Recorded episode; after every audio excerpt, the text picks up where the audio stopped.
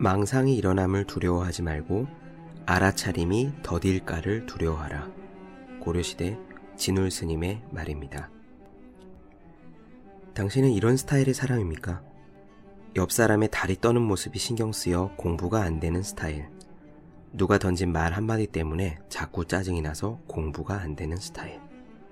어제 본 텔레비전 프로그램의 한 장면이 계속 맴돌아 공부가 안 되는 스타일. 당신이 만약 이런 스타일의 사람이라서 맞다, 내 이야기다 하고 박수를 쳤다면 나는 왜 이렇게 집중이 안 되는 스타일일까 하고 고민해 본 적이 있다면 이제부터는 걱정할 필요가 없습니다. 그것은 당신만의 문제가 아닙니다. 모든 사람들이 당신과 똑같습니다. 왜냐하면 사람의 마음이 원래 그렇기 때문입니다. 마음은 자꾸만 집중하는 대상에서 벗어나려고 합니다. 아주 작은 외부의 자극에도 주의를 분산시키고 분산된 주의 때문에 짜증이 나서 그 짜증에 또 주의를 분산시킵니다. 자극은 꼬리에 꼬리를 물고 당신을 공부가 아닌 다른 곳으로 데려가려 합니다. 요컨대 집중하지 못하는 것이 마음의 본성이라는 말입니다. 그러니 이렇게 하세요. 첫째, 당신만 그런 스타일이라는 착각을 버리기 바랍니다. 사람은 원래 그런 겁니다. 둘째, 다른 자극에 자꾸 집중력이 흩어지더라도 화내지 마세요. 화는 또 다른 자극일 뿐입니다. 셋째, 주의가 분산되면 그저 알아채면 됩니다. 아, 내가 또 다른 생각을 했구나. 그리고 계속 공부 자체에 담담하게 집중하면 그 뿐입니다. 365 공부 비타민 잡념에서 벗어나는 방법의 한 대목으로 시작합니다. 안녕하세요. 본격 공부 자극 팟캐스트 서울대는 어떻게 공부하는가 한지호입니다. 제 지인 중에서 직장 생활을 하다가 단번에 대학 교수로 임용된 형이 있습니다. 늘 슬리퍼에 추리닝 반바지 차림으로 검도장에 왔다가 미안, 나는 애기를 돌봐야 돼서 라고 말하며 먼저 들어가는 형입니다. 어쨌거나 요즘 세상에 직장인이 교수로 전직하기가 좀 어려운 일인가요?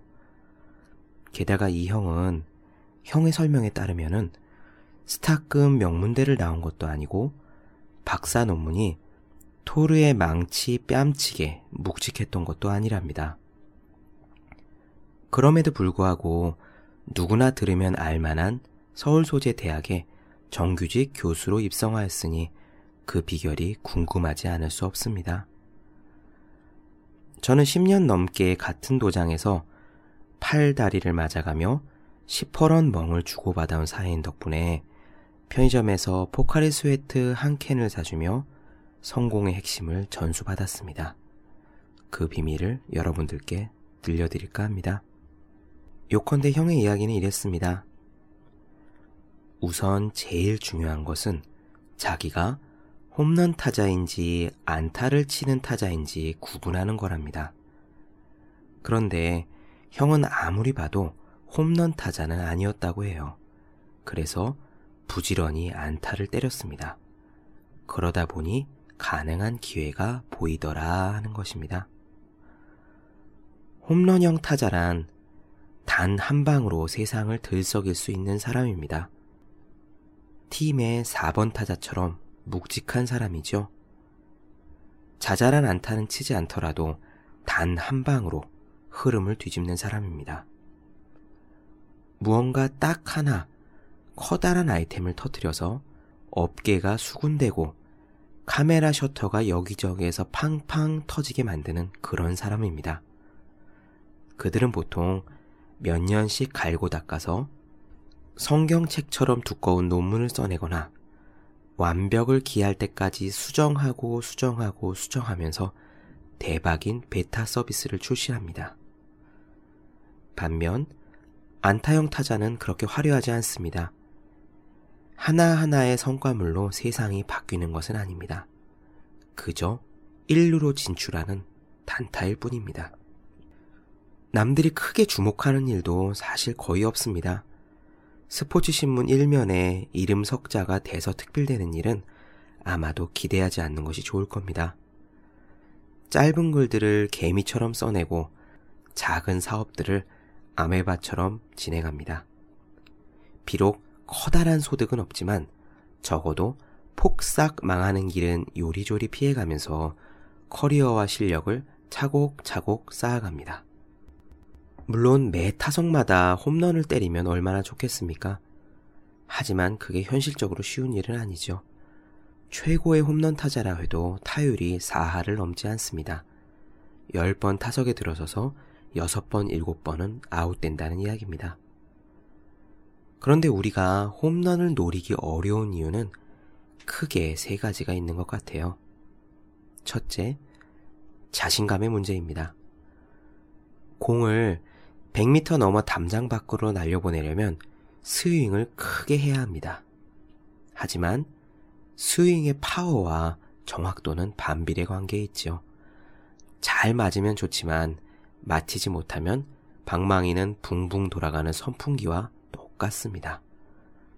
전형적인 홈런 타자가 삼진 아웃이 많은 이유입니다. 말이 좋아서 high risk high return이지 삼진을 먹더라도 계약된 연봉이 꼬박꼬박 나오는 스타 선수들과는 달리 우리와 같은 보통의 생활인들은 몇 번만 폭삭 망하면은 재기가 쉽지 않습니다. 이번 스윙이 홈런으로 이어지리라는 확신이 없으면 올인하기가 쉽지 않습니다. 둘째, 그래서 이어지는 것이 자본의 문제입니다. 큰 스윙을 하려면 시간이 필요합니다. 한껏 준비해서 몇 년간 꼬박꼬박 연습해서 한 번 크게 휘둘렀는데 제대로 얻어내지 못하면 오랜 준비가 허송세월이 됩니다. 다음 타석에 돌아올 때까지 견디느니 시간이요, 줄어드느니 은행 잔고지요. 그렇다고 삼진 두 번에 홈런 한 번 하는 식으로 우리의 성공이 순서표를 뽑고 차례차례 기다릴 리도 만무합니다. 온갖 불확실한 것들이 가득 찬 곳이 이 세상인지라 다음 타석 내 기회가 왔을 때는 또 어떤 변수에 휘둘릴지 알 도리가 없지요. 모아놓은 자본이 넉넉하지 않은 사람이 큰 홈런 한 방에 인생을 걸기 힘든 이유입니다. 셋째, 그리고 무엇보다도 개인의 성향이 다릅니다. 화끈한 대포 한 방을 좋아하느냐, 확실한 소총 연사를 좋아하느냐도 어쩌면 무의식에서 비롯된 취향의 문제라고 생각합니다. 물론 각각의 매력과 장점이 있지만요. 그래도 어느 편이 더 끌리는가 질문을 받는다면 한 가지를 택할 수밖에 없습니다. 추리소설가 에거서 크리스티는 서재를 꽉 채울 정도로 많은 책을 써낸 반면에 셀린저는 호밀밭의 파수꾼 딱 한 권을 역사의 서재에 꽂은 이후에 집에 틀어박혀 나오지도 않았습니다.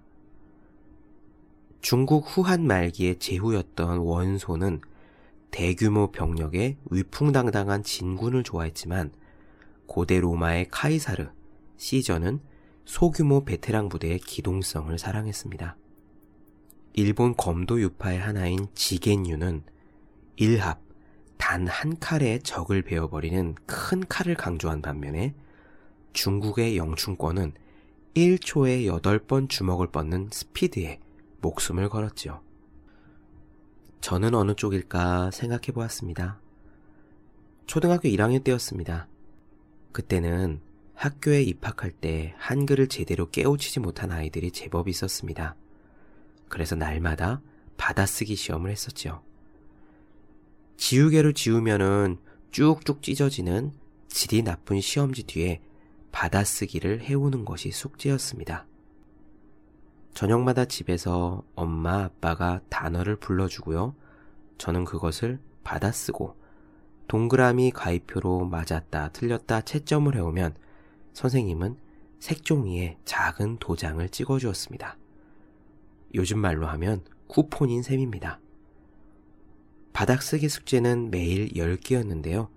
10개를 해가면 쿠폰 1개를 받았습니다. 그렇게 쿠폰을 몇십 장 모아서 가져가는 학생에게 선생님은 연필이나 노트 같은 선물을 주셨습니다. 글쎄요, 어쩌다 그런 일이 일어났는지 모르겠습니다. 제 기억에 3cm 자로 10개의 칸을 만들다가 실수로 몇 개를 더 만든 날이 있었습니다. 그 빈 칸을 공백으로 남기기가 좀 그래서 저는 아예 몇 칸을 더 그려 넣어 20개를 채웠습니다. 즉, 남들보다 숙제를 두 배로 해간 셈입니다.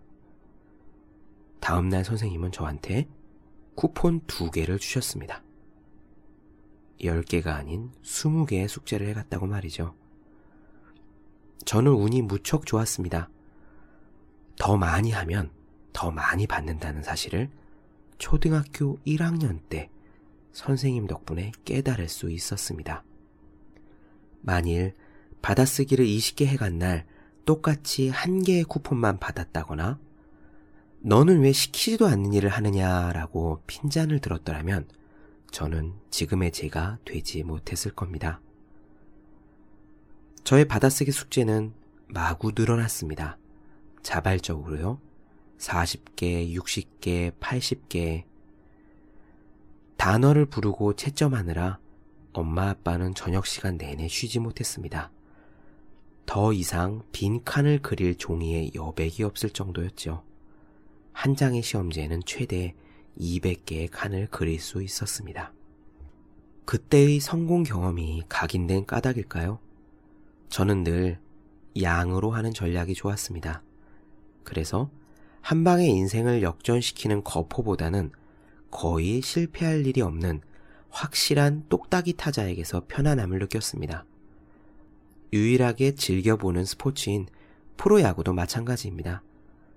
붙박이 4번 홈런 타자 김태균보다 안타든 볼넷이든 나왔다 하면 죽지 않고 살아나가는 똑딱이 1번 이용규 선수가 좋습니다. 예전에 미국 메이저리그 야구를 볼 때도요. 폭죽 같은 홈런을 펑펑 터트리는 마크 맥과이어나 세미 소사보다 10년 연속 200안타를 때려낸 스즈키 이치로에게 관심이 갔습니다. 그것은 아마도 제가 한 번 한 번 매번 살아나가야 하는 보통 사람이라는 사실을 누구보다 나 자신이 잘 알고 있기 때문이도 모르겠습니다. 서른에 넘는 시간을 되돌아보건대 상상조차 할 수 없는 꿈 같은 일, 그런 어마어마한 대박은 한 번도 일어난 적이 없는 것 같아요. 분명 저는 운이 좋았습니다. 종종 귀한 인연을 만났고요. 큰 고생하지 않고 크게 다치지 않고 여기까지 오긴 했지만 황금마차에 저절로 올라타는 식의 대박은 정말 세상에 그런 일이 있긴 있느냐고 묻고 싶을 정도로 구경조차 한 일이 없습니다. 수능 점수도 제가 벌인 작은 사업도 취업도 책 지필도 언제나 최상의 기대치와 최하의 마지노선 사이에서 예측 가능한 모습으로 다가왔습니다. 그래서 저는 이따금 이렇게 다짐합니다. 이 세상은 손을 뻗는 만큼만 닿을 수 있는 거라고. 뜻밖의 여정이 펼쳐지지 않는다고 해서 답답해하면 안 된다고. 한 타석 한 타석 아웃당하지 않고 매번 진루타를 때려내는 것이 내가 살 길이라고. 안타형 타자는 한 방 한 방으로 화려한 것이 아니라 지나온 길에 누적으로 빛나는 거라고 말입니다. 그러므로 저에게 바라건대 오직 부지런하기를 희망합니다. 뒤로 자빠지지 않고 냅다 휘두르지 않고 공을 끝까지 보면서 기회와 가능성을 붙잡고 끈질기게 늘어지기를 소원합니다. 보통 사람은 양으로서 질을 만들어내니까 말입니다. 여러분은 홈런형 타자입니까? 아니면 안타형 타자입니까? 만약 여러분이 큰 거 한 방, 몇 년 동안 정성을 다해 준비한 아이템 하나로 인생을 역전시킬 수 있는 그런 스타일의 사람이 아니라면 여러분은 저와 비슷한 보통 사람인 안타형 타자일 가능성이 높습니다. 안타형 타자에게 가장 중요한 것은 매일매일 단 하루도 빼먹지 않고 무언가 작은 성과물을 개미처럼 쌓아가는 것입니다. 일이든 공부든 오늘 하루 눈에 크게 보이지는 않을지라도 한 점씩 한 점씩 차곡차곡 득점을 쌓아간다는 생각으로 시간을 보내시기를 바랍니다. 여러분이 할 수 있는 최상의 생산력을 유지하는데 온 힘을 기울이시기 바랍니다. 안타형 타자는 계속 안타를 때림으로써 결국 이길 수 있습니다. 네. 본격 공부자극 팟캐스트 서울대는 어떻게 공부하는가? 오늘은 홈런형 타자와 안타형 타자에 대한 이야기를 나누어 보았습니다. 더 많은 이야기가 궁금하신 분들, 질문사항이 있으신 분들은요, 네이버 블로그 허생의 즐거운 편지로 댓글 또는 쪽지를 남겨주시기 바랍니다. 그리고 매일매일 공부를 해야 되는데 공부 의욕이 일관되게 꾸준하지 않아 공부가 잘 됐다가 잘 되지 않았다가를 반복해서 고민이시라면 지금 당장 인터넷에서 보기만 해도 공부하고 싶어지는 365 공부 비타민을 검색해 보시기 바랍니다. 저는 다음 시간에 뵙도록 하겠습니다. 여러분 열심히 공부하세요. 저도 열심히 하겠습니다.